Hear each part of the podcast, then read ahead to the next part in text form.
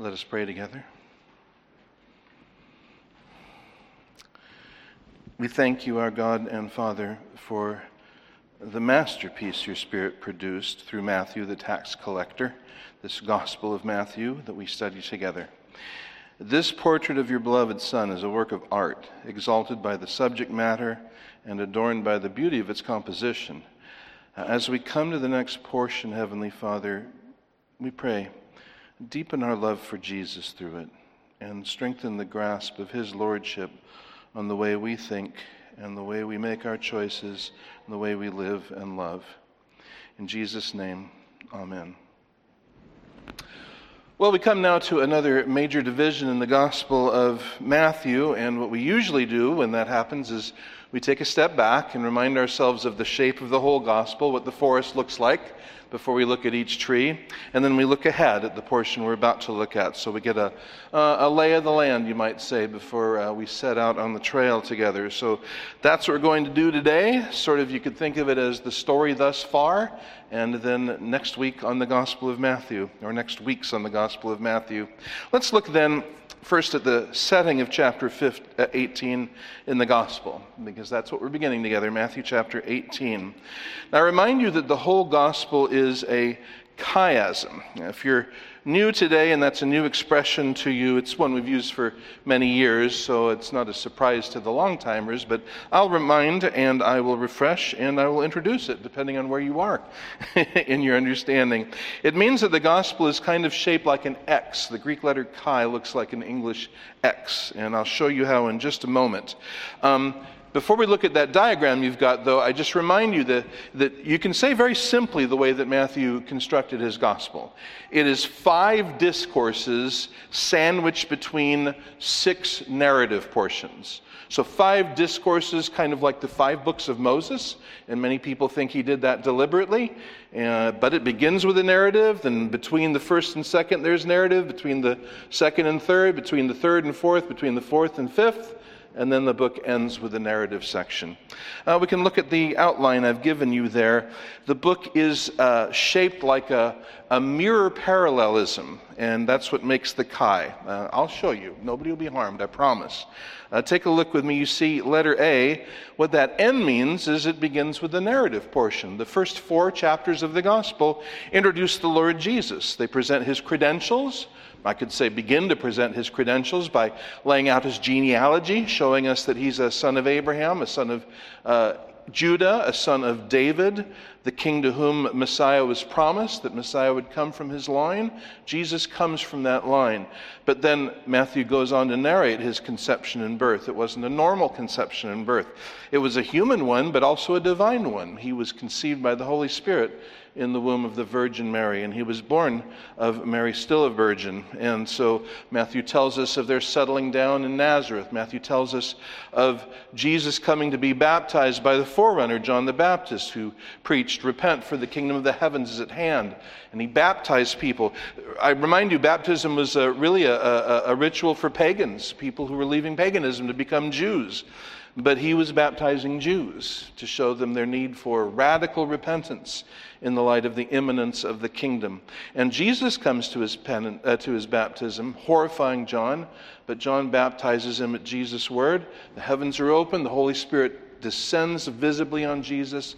The Father says, This is my beloved Son. And so Jesus is publicly, visibly anointed as the Messiah.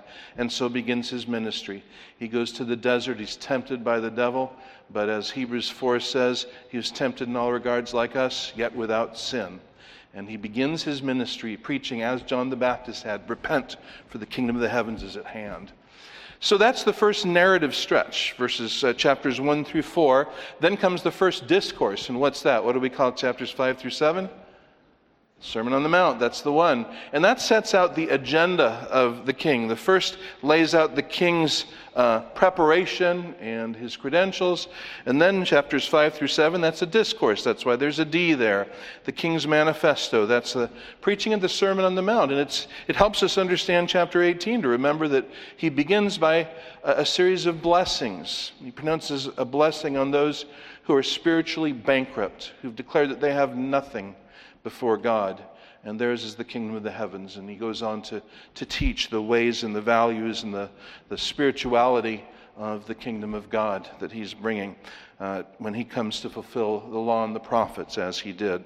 Then that is followed in chapters uh, 8 and 9 through displays of the king's authority, a discourse uh, section. And um, in these displays, Jesus shows his lordship in the natural realm by start, start, um, stilling a sea, trying to combine the words stopping and stilling, stilling a, a, a, a storm at sea. And then he shows his authority in the spiritual realm uh, and in the physical realm by healing at a distance, by casting out demons, by forgiving sin, exercising authority in all the realms of creation. This shows his lordship. This shows his divinity. Chapters 8 and 9. It's the king's authority. And then in chapter 10, another discourse as he speaks to the 12 apostles, uh, gives them the authority to uh, minister and to cast out demons, sends them out preaching to the lost sheep of the house of Israel. And then after that, we're followed in two chapters by also uh, another narrative section. And in this narrative section, you could say the plot thickens, although it's been thickening all along. But what reception do we see to the preaching and the working of miracles by Jesus and his apostles? Well, we see that most of the cities don't repent at that preaching.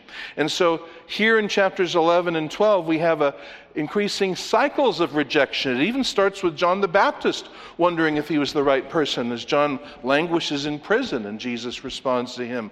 But then we have the record of the cities not repenting, and we have the record of the religious leaders increasing in their opposition and their hostility to Jesus, climaxing in their brilliant conclusion that the way, the way that he was able to do these miracles, his power to do miracles such as none has ever done, comes from Satan.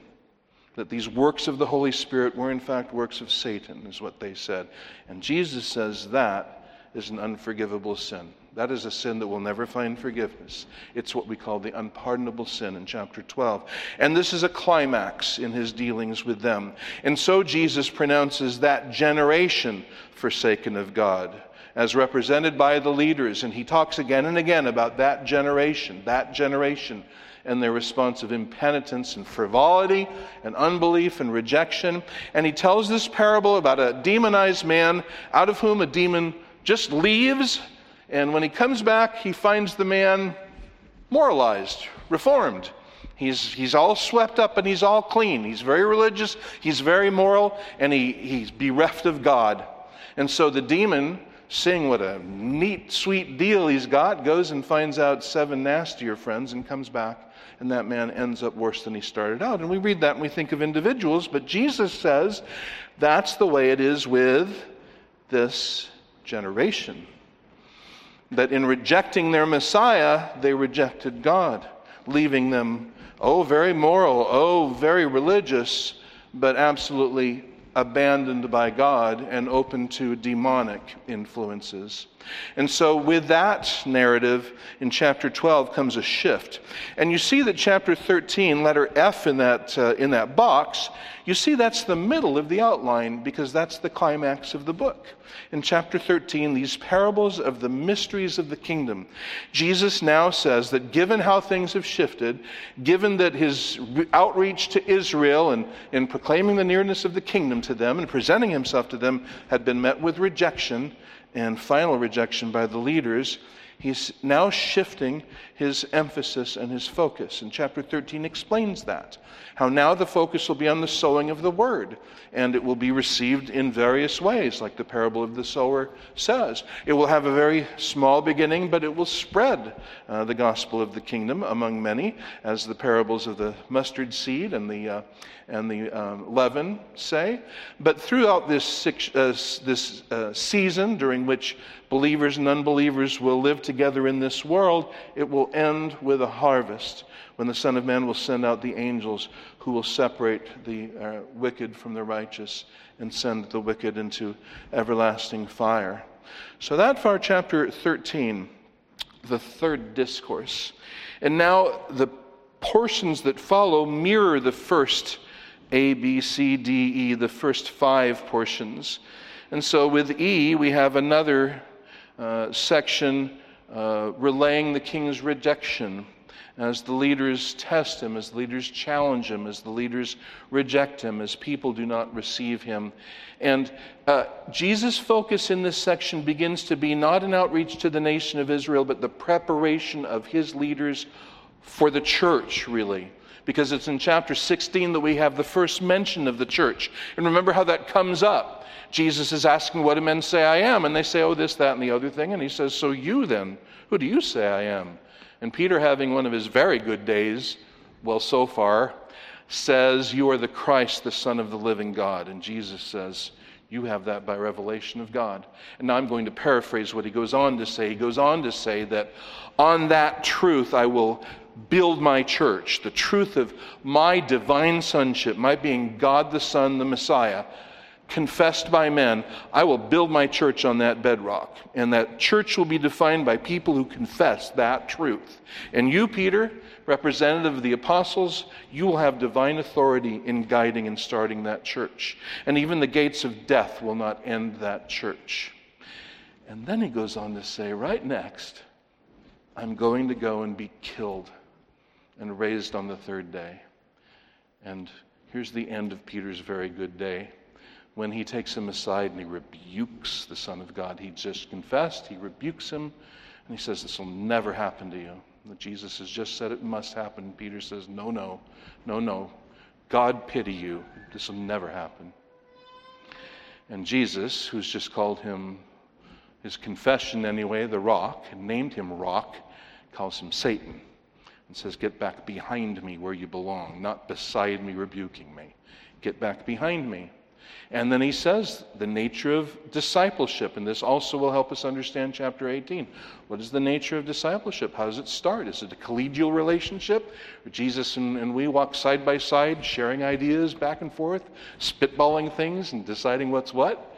No, it starts off with us denying ourselves, taking up the cross, and walking after Jesus, following Jesus. If we seek to preserve our self rule, we'll lose ourselves. Only if we lose them to the lordship of Christ do we find life, Jesus says. And then he says that some here will not taste death till they see the Son of Man coming in his kingdom. And he takes three of them up into the mountain we call the Mount of Transfiguration. And these three men, Peter, who's he's just rebuked sharply but still continues to work with, Peter, James, and John, see a glimpse of the divine kingly glory of Jesus, and shining brighter than the sun. And they hear the voice of the Father saying, This is my beloved Son, listen to him. And coming down from the mountain, they come down to failure. On the way down, again, he mentions that he's going to die. And when they get to the, to the uh, off the mountain, they see that the remaining nine have faltered in their faith and been unable to cast out a demon. And so Jesus has to continue his instruction and his formation of the leaders of his coming church, rebuking them for their, the smallness of their faith, lifting up the importance of trusting God's word, taking God at his word. And then uh, again, he tells them of his coming death and introduces the fact that he'll be betrayed in this coming death and resurrection. And then has this little interlude with Peter that only Matthew tells at the end of chapter 17, where the issue of the temple tax comes up. And, and Jesus teaches Peter that really, uh, as children of God, really, as children of God, they're not obliged to pay for the temple tax, but they should do so anyway to not cause offense, to not make a fight that's really not necessary. And then Peter uh, is the recipient of a, of a miracle just for, from Jesus to him as he sent off to catch a fish. We talked about that, maybe a catfish. And they'll find the temple tax in its mouth. And that's the end of chapter 17. So that brings us to this chapter. But before we do, you've seen how it's a mirror. Now look at that little X and you see how it's a chiasm, how it's X shaped, where A is mirrored by A stroke or A prime, E is mirrored by E prime, and in the middle is F, chapter 13, the uh, parables of the mysteries of the kingdom. So as we come now to chapter 18, we come to the fourth of five discourses. So I get teased sometime for the, the um, it could be said, leisurely rate of our going through Matthew, although to me it seems like a whirlwind. But we are coming to the fourth of five discourses, so we're well away. And I want to show you a little feature of the discourses. Open your Bibles to Matthew chapter 7, which hopefully you think, ah, that's the end of the Sermon on the Mount. And that is correct. So, what do we read at the end of his, the Sermon on the Mount? We read in verse 28 Now it happened that when Jesus had finished these words, the crowds were astonished. Just think of that. Let that echo in your head. When Jesus had finished these words. So now you know chapter 8 and 9 are narrative, and chapter 10 is another discourse. So turn right after it to chapter 11. Chapter 11 starts Now it happened that when Jesus had finished giving instructions. Ah, so the first discourse ends with now when Jesus finished. The second one ends with now when Jesus finished. And maybe when you first looked at 18, you didn't see it as being a discourse, but Matthew does, because look at chapter 19. The first verse after this chapter now it happened that when Jesus had finished these words, and that marks this as a discourse. So you may be wondering does that same thing happen with the last discourse, chapters 23 through 25? Let's say I could tease you and say, why don't you look it up later and find out? But I'm afraid you'll all stop now. You do that now, and I'll lose you for a few minutes. So I'll just tell you yes. in fact, at the end of that, you, you see uh, Matthew says something effective now when Jesus had finished all these words marking that as being the last of the five discourses. So Matthew marks this off as a discourse. He marks it off as now the fourth of five discourses. Immediately following uh, his rejection and the shift of the ministry, and that's very important in order to understand it. Now, one other thing before we start looking into it directly is what is his, uh, what's the setting of this? What is the time frame?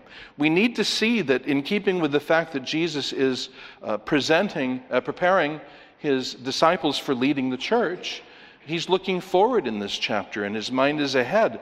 Look at verse 17. In the middle of the section where Jesus is talking about uh, what we call church discipline, if the sinning brother doesn't listen to rebuke from one, doesn't listen to rebuke from two or three, verse 17 he says, and if he refuses to listen to them, tell it to the church. And if he refuses to listen even to the church, let him be to you as the Gentile. Two mentions of the church in that verse. Where is the church at this point? It's in the future. That's where it is. Where, what's the chapter in the Bible that narrates the beginning of the church? You know this, not a trick question. Acts chapter 2. Now, riddle me this Does Matthew come before Acts or after Acts historically? Well, it's before Acts. So Jesus is talking about something and he's thinking of a time that is yet future. There's no church, but he's giving them instructions for what to do when there is a church. And also, verse 20 tells us that he's thinking of a future time. For when two or three have gathered together in my name, I am there in their midst. Is that true at this point? His human nature is just in one place. But when he dies and he is glorified and he ascends to the right hand of the Father, he sends his Holy Spirit to the church, he's able to be present with the church wherever we meet and wherever we meet, as in this case, for discipline. So, this is a discourse that in Jesus' mind is dealing with days to come, specifically dealing with our days, the days of, of the church, the day in between his two comings. So, now let's talk about the structure of the chapter. We've talked about its setting in the gospel. Let's talk about the structure of the chapter, uh, Roman numeral 2. It will, I hope, tickle you to know that this chapter comes in two sets of three. We've seen that so many times in Matthew's gospel if you've been here through the whole series. Uh, Matthew loved hearing Jesus speaking in threes, and we have seen many, many sets of threes. And arguably, this chapter itself divides into two sets of threes. So let's walk through that, and I'll give you an overview. And I, I just tell you, um, a lot of questions will probably rise in your mind as we go through uh, that I will not answer today. Uh, I'll answer that, Lord willing, in the weeks to come as we go come back and then go through this chapter uh, more slowly, looking at it verse by verse and word for word to understand it. But today, my, my intention is just to show you the shape of it and the shape of the parts. So, letter A, the first section is the values of kingdom citizens. The values of kingdom citizens. And there is a pun here in using the word values because it both shows the values kingdom citizens must hold and it shows the values in which they the value in which they must be held. Their own value as well as the values that they should cherish. So, uh, and another thing, let me say before we, we dig in, and I'll try to remember to mention it when we get there both the first and the second section end with a parable. That's another thing that marks them as two sections. And as we go through, I'll show you why I take these as, um, as sections, the little clues that these are sections. The first section then is the first five verses, the question of greatness. I wonder, I hope that you all did take the opportunity to read through the chapter and think it through before you came, as I urged you to do in the letter that I sent out to the church. And I wonder, when you tried to do that and you tried to see a, a shape to it, was that an easy thing for you? Because it was a very, I see an, a vigorous head shaking. That's heartening. It was very difficult for me. I felt like I was a, uh, a uh, um, metalsmith working in a, over a hot forge trying to find the, the shape in that steel that I was working with. Uh, it was very challenging but very rewarding, and I think that we've seen it, and I'll show you. So, first, the question of greatness in verses 1 through 5, which is tied into the context by Matthew. He says, at that time, or more, more literally, at that hour. So he wants us to connect this to what comes before in chapter 17, 16.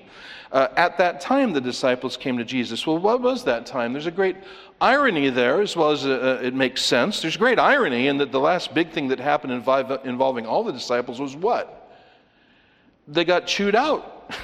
For their little faith. They couldn't do this miracle because they, of their littleness of their faith. And here they pop up and what do they want to talk about? Who's greatest?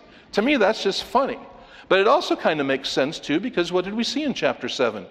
Who does Jesus take up into the Mount of Transfiguration? All 12? Just three just three and leaves the nine to fail at the bottom of the mountain. Uh, so that could raise a, a, little something in their mind. What do we see at the end of the chapter? Does Jesus pay the temple tax for all 12? Just Peter and himself. At least that's all we're told. Just Peter and himself.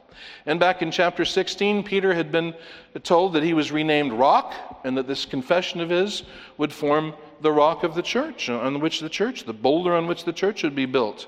And then he's called Satan.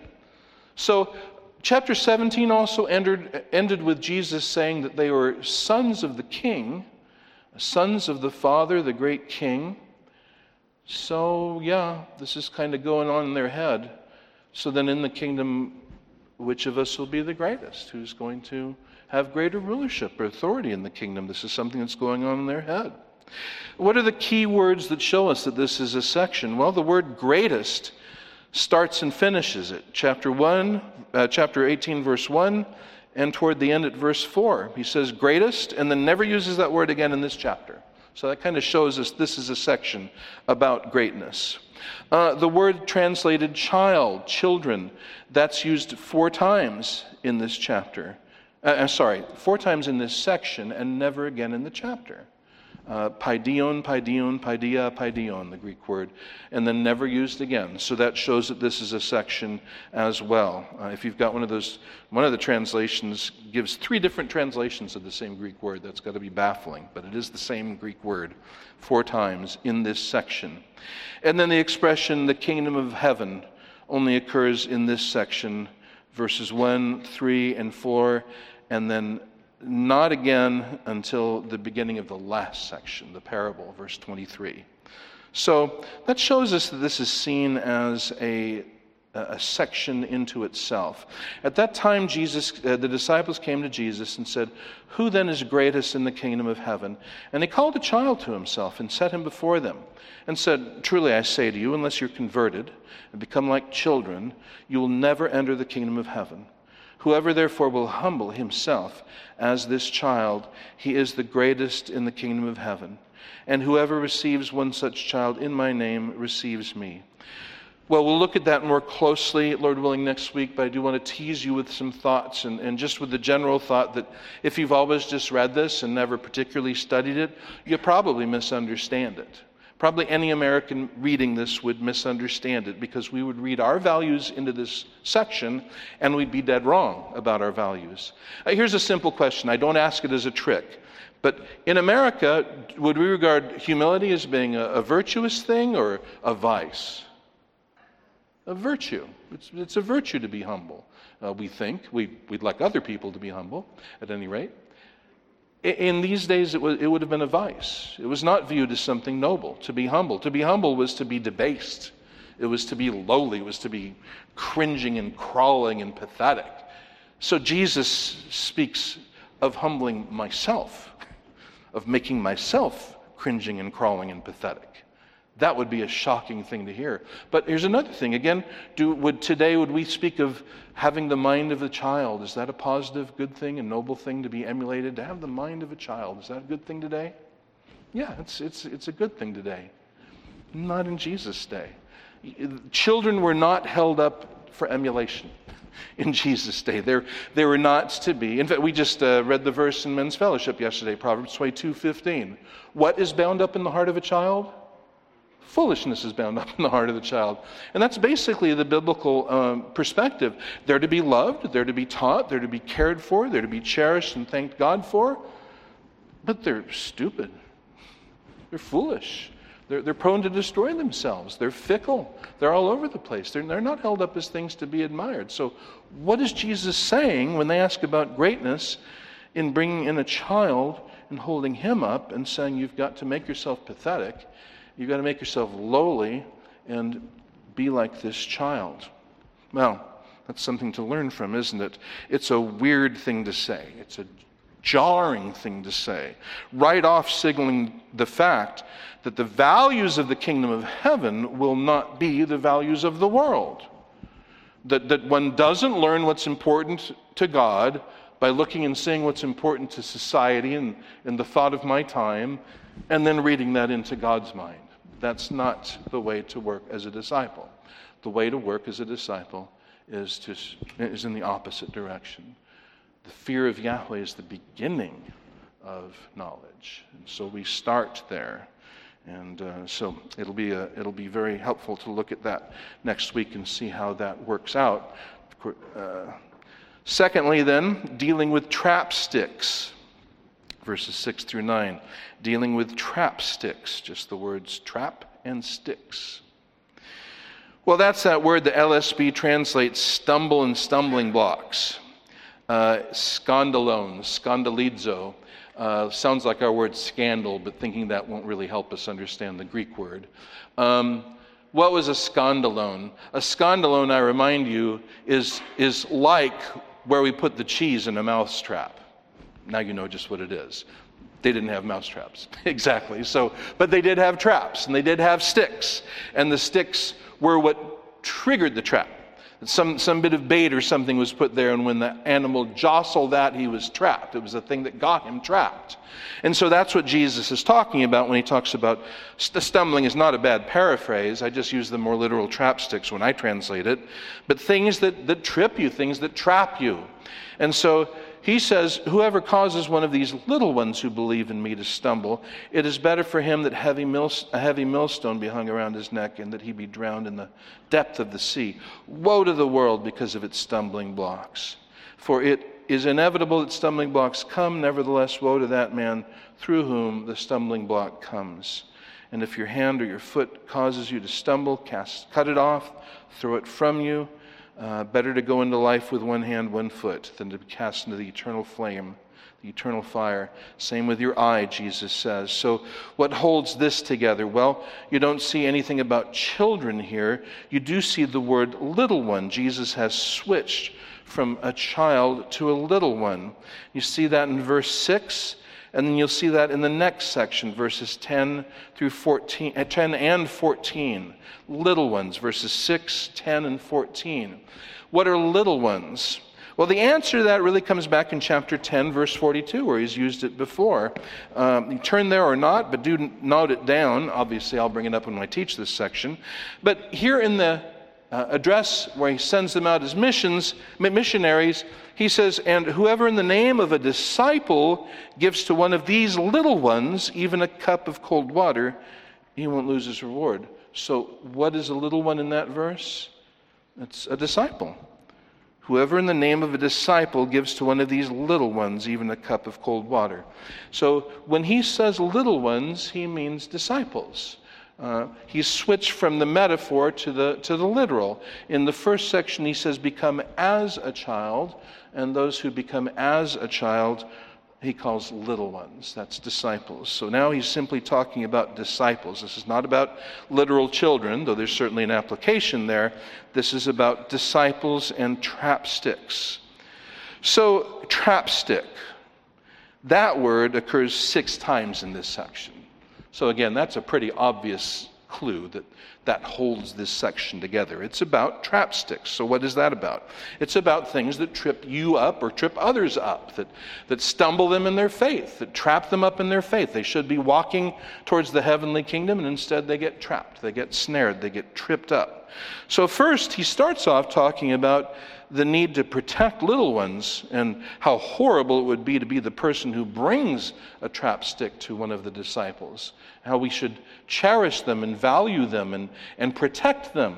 As we've seen in Hebrews again in the men's fellowship, the need to watch one another and watch over one another and have, have a, a care for one another's spiritual good and step in with a warning and an exhortation when we see somebody growing cold or, or getting off track. Well, he says here, don't be a stumble and, and, and a stumbling offense, uh, occasion of stumbling, and watch out for it. And then he turns around and says, and make sure you're not tripped up. Don't be the course, uh, don't be the, the cause of stumbling to another, and don't allow the cause of stumbling within yourself.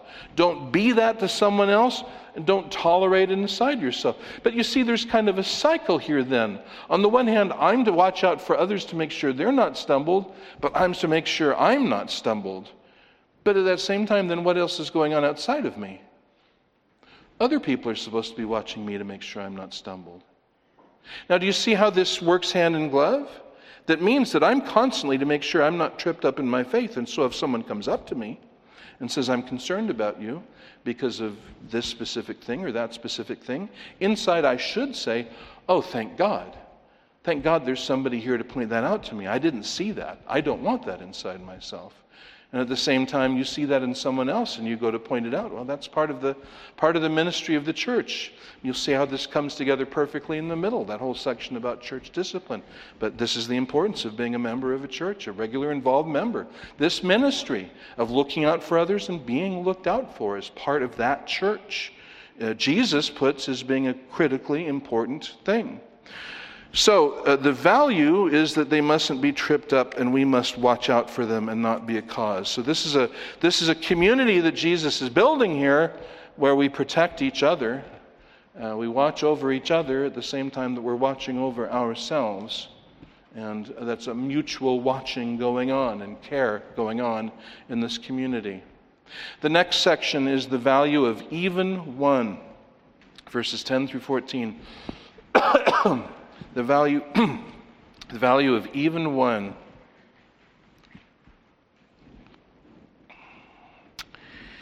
So he goes from stumbling, don't stumble others, to see that you do not despise one of these little ones. So there it is, little ones at the start and end of this, verses 10 and 14. So I'm told not to stumble them, in the previous section, verses 6 through 9, now I'm told not to despise them, not to look down on them, not to, to think lowly of them. Interesting, the first section says, I should humble myself, but this section says, don't look at others that way. Myself I should lower, others I should not lower. My estimation of others I should not lower. See, you do not despise one of these little ones. For I say to you that their angels in heaven continually see the face of my Father who is in heaven. But what does that mean? I guess we'll find out. And then in verse 12, well, I'll tell you this much. The point is, they have angels beholding the face of the Father. And verse 14, it's not the will, literally, before your Father who is in heaven, that one of them perish. So he's saying that as you look at others, remember these are people the angels watch out over and God the Father watches out over. So are you really sure you want to think low of them? Do you see the sense in that? That's the big, that's the big point here. Verse 12 What do you think? If any man has 100 sheep and one of them has gone astray, does he not leave the 99 on the mountains and go and search for the one? And then when he brings him back, there's great joy over that. Verse 14, he says, In that way, it's not the will of your Father who's in heaven that one of these little ones perish. So, from not causing them to stumble to not despising them. Protection, verses 6 through 9. Valuing in verses 10 through 14. Cherishing in verses 10 through 14. Uh, and you see that this is one section. I've already shown you a few indications, but look at the repetition, uh, bracketing in verses 10 and 14. Look at verse 10. Do not despise one of these little ones. Their angels continually see the face of my Father who's in heaven. Now look at verse 14. It's not the will of your Father who's in heaven that one of these little ones perish. So, see, both those lines are repeated, front and start, closing this in as the third of six sections. Uh, what words do we see re- re- recurring? Well, there's a hint in the name of it the value of even one. We see the word one how many times? Well, three times. Isn't that something? Three times. Verse uh, 10, one of these little ones. Verse 12, the one that is straying. Verse 14, it's not his will, not God's will, that one of these little ones perish. And what's the effect of that? Singling out one, not even one. You'd, a, shep, a shepherd would go out searching for one. Uh, don't despise one. It's not the will of your Father that one perish. What's, what's the point of that? the, the preciousness of the individual. Kind of the opposite of the megachurch mentality. The church that matters is the church that has lots and lots and lots of people. But the value of the kingdom is the value of even an individual, even a single individual. I remember uh, a book, a really good book on pastoring called The Reformed Pastor, and the, the writer makes the point that as, as the pastor cares for the flock of God, how much value would you put on, on uh, even a teaspoon of the blood of Christ? That would be a, a greatly precious thing if that existed. But he says, think of this every person in the church of Christ has been bought with the blood of Christ. Every person is bought with that precious blood. So, how precious is each person for whom Christ has died? So, here this section stresses that each one is important. Angels watch over the elect of God.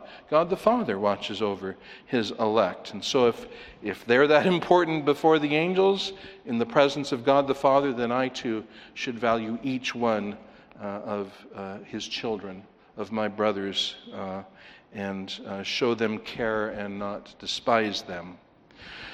So, once again, this is the end of the first section. It ends with a parable, as the next section will as well. And this brings us to the second section, which is about relations among kingdom citizens.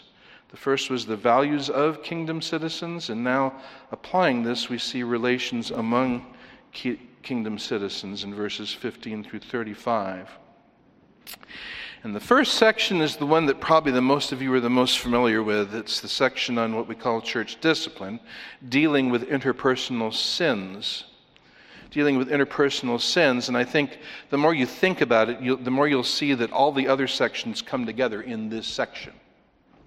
And the better we understand them, the better we're prepared to understand this.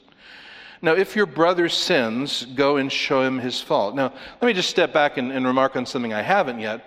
What are the terms in this whole chapter? What, what, what picture do they, they, they, they, they um, call to mind? We hear about brother again and again. We hear about the father. We hear about slaves. What setting is this in Jesus' world? It's a household. It's a household. We're looking at a household.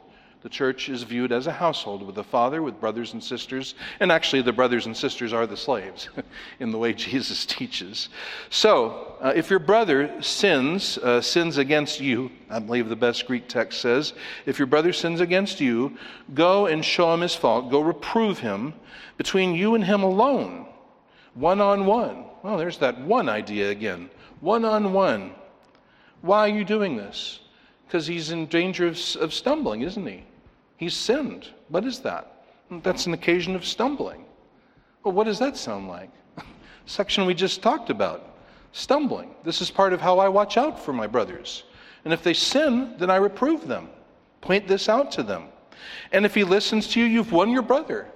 Case closed, we're done here. Go home rejoicing. Because that's the goal restoration. And again, what does that sound like? Seeking the one that's lost. Every sin is a step in the wrong direction. Every sin is a step towards absolute disaster. Don't you know sin snowballs? Do you know that? Have you seen that? Sin, sin snowballs. I mean, I think of the most poignant example I've seen in my whole life of somebody who committed a sin and would not repent.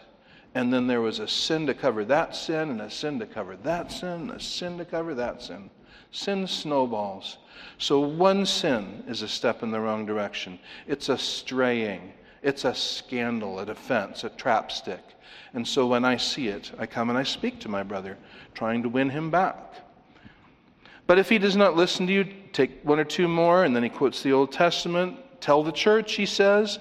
The church is to bear witness. You bear witness. The three of you bear witness. The church bears witness.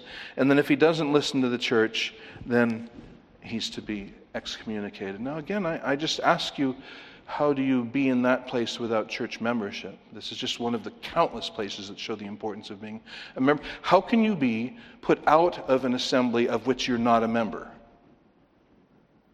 And yet, it's Jesus' mindset clearly that you're going to want to do that. You'll want to be in a group where people watch, oh, watch over you, and if it gets bad enough, they will put you out. That is part of, the, of Jesus' plan for how we're spiritually cared for. I, I know of a church I was involved in once where there was a, an individual who came into that church and received a lot of service and a lot of help from that church, and in time uh, came to be a real problem, caused a lot of pain, a lot of hurt, and a lot of misery.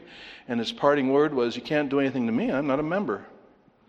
Well, you know, he had a point. Was that a godly attitude he showed? Was that in, in keeping with the mind of Jesus here? Uh, no, to both. So, and then uh, the surprise perhaps to many of us verses 18 through 20 are still about church discipline. They're not little precious prayer promise verses. They're still in that context. Because look, when verse 19 says, if two of you agree, what's that about? That's about verse 16. Take two more with you, that by the mouth of two or three, every word might be confirmed. This is talking about people involved in the discipline. And the, uh, the decision that is being ratified by heaven is the decision about excommunicating the person. Verse 20, when it's done in his name. Now remember, gathered together in his name does not mean we get together and say, okay, we're here in Jesus' name, so that makes us a church. He doesn't say that, does he? He doesn't say where two or three are gathered together in my name, there's a church. He doesn't say that. What does it mean to be gathered in his name? Just to say the name of Jesus, boom, now we got his stamp. Bango. Everything we do that's a Jesus thing.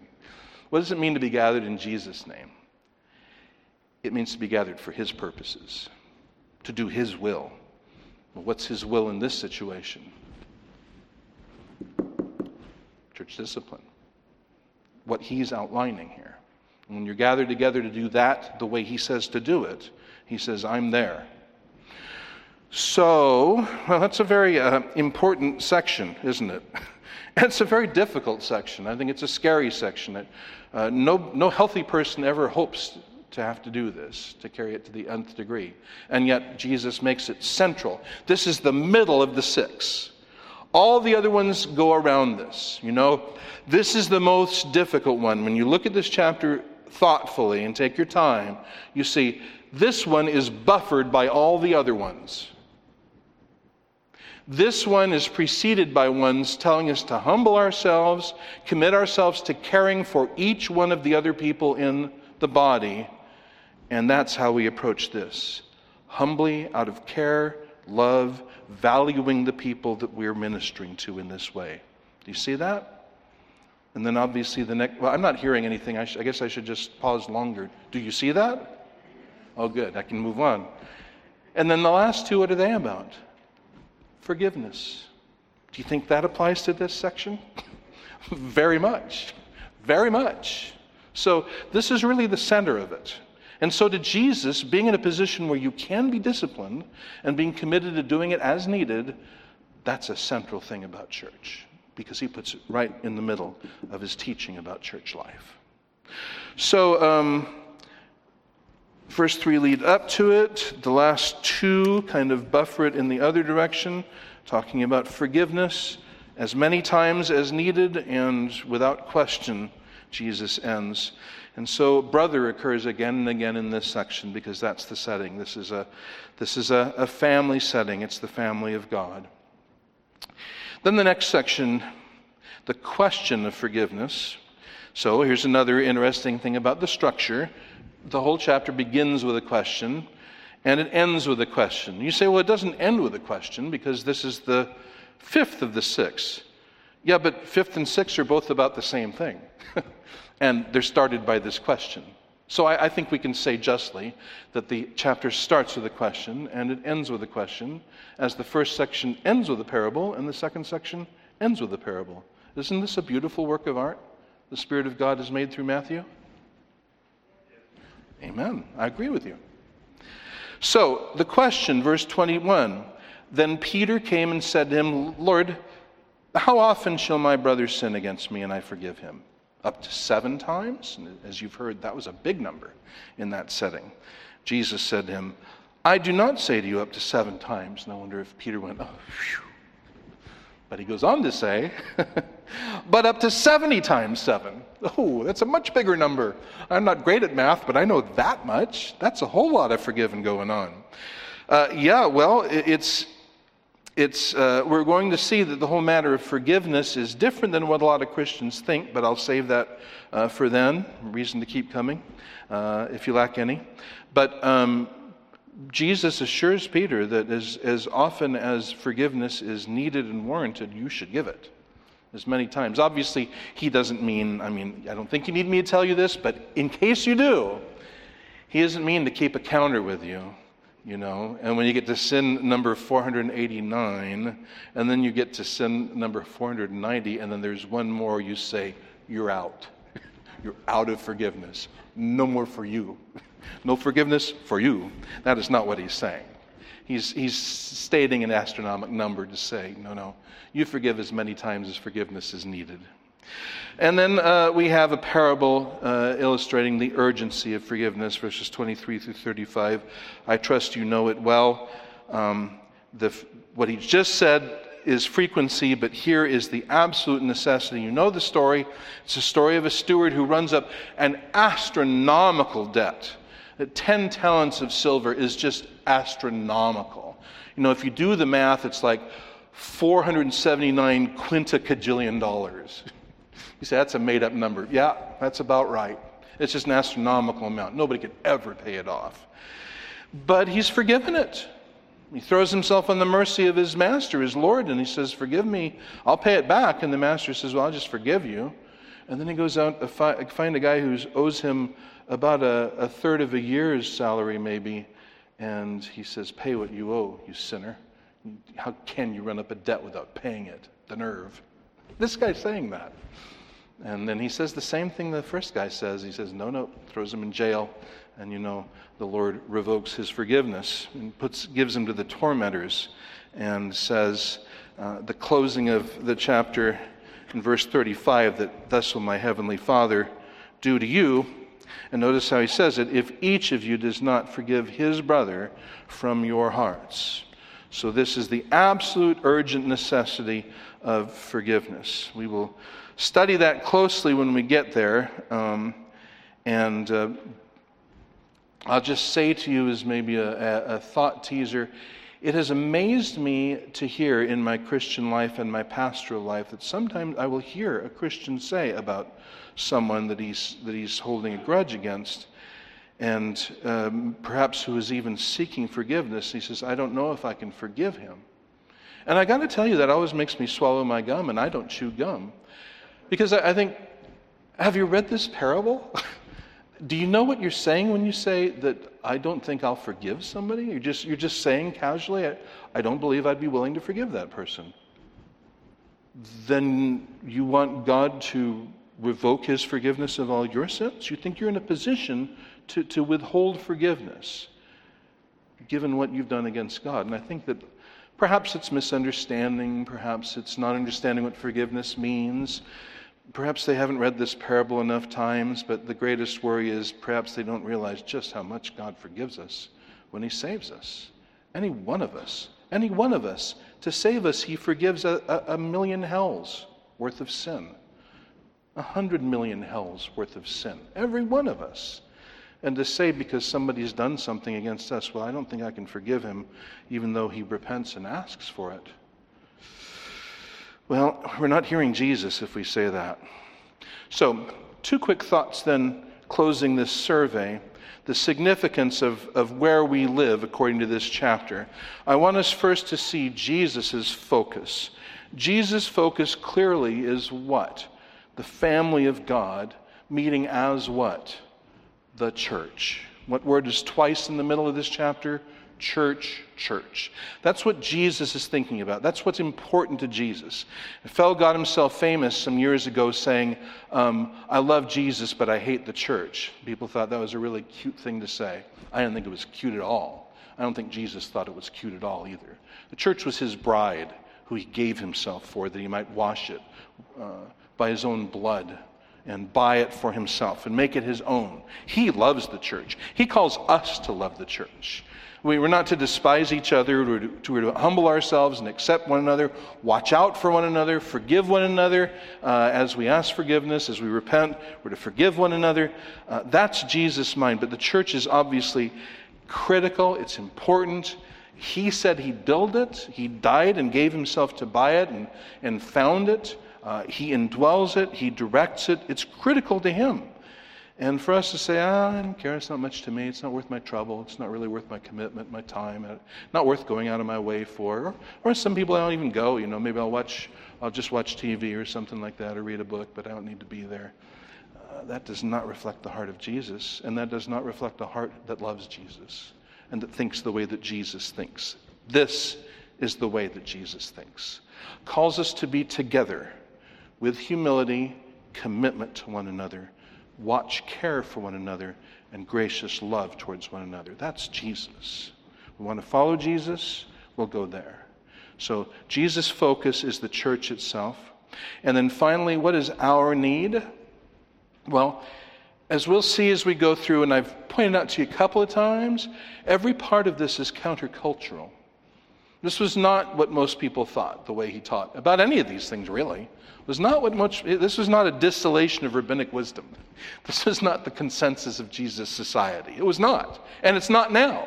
I'll show you it still isn't uh, what most people think. But, but what's even worse, or, or more of an obstacle, I should say, it's not just countercultural, it's counter natural. It is against my nature to humble myself the way Jesus means it humble myself, this whole endeavor was, You shall be as God. How do I humble myself when I'm pursuing that goal? And if you're not following Jesus, that's your goal to work out being God. To humble myself is the exact opposite of pursuing that goal. It is to renounce all claim and to disown all ambition of going in that direction. It is absolutely counternatural to put other people, even irritating, inconveniencing little people, and think that they're important and live with them and commit myself to them and forgive them when they wrong my august and royal self. That's counternatural. That, that is unnatural. How do we ever do that? I know how we do that. Look at John chapter 3, and here we'll close. And now, perhaps even more, you'll see the truth in what Jesus says.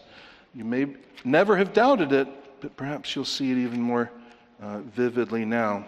So he, he has an audience with, uh, in the twilight, however, but an audience with this very distinguished individual, Nicodemus. Nicodemus flatters him. Verse 2 Jesus answered, verse 3, and said, Truly, truly, I say to you, unless one is born again, he cannot see the kingdom of God. And Nicodemus makes the little joke to try to make it a less tight situation, but Jesus answers, verse 5 Truly, truly, I say to you, unless one is born of water and spirit, he cannot enter into the kingdom of God. You can't see it unless you're born again. You can't enter it unless you're born again. And that's exactly the point. These things are counter-natural, but they're not counter supernatural. And the Christian life is a supernatural life. Uh, it is a supernatural life in that it begins with a miracle. It begins with life from the dead.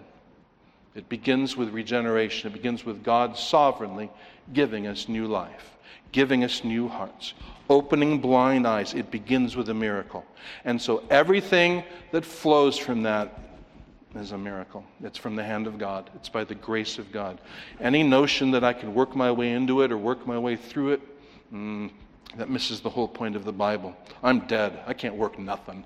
I can work into my grave. I can work the maggots a nice meal. That's what I can do spiritually. But God gives life, God gives new birth, God makes children, and we believe in Jesus. So you say, Well, I, I don't think I have that new life. Well, then I say, Call in the name of the Lord. Throw yourself on God's mercy. Waste no time. You don't see that going on in you? That's a serious thing. I'm glad you see that. Praise the Lord. It's wonderful you see that. Waste no time. Throw yourself on the mercy of God. Seek His face, seek His grace, seek new life from Him.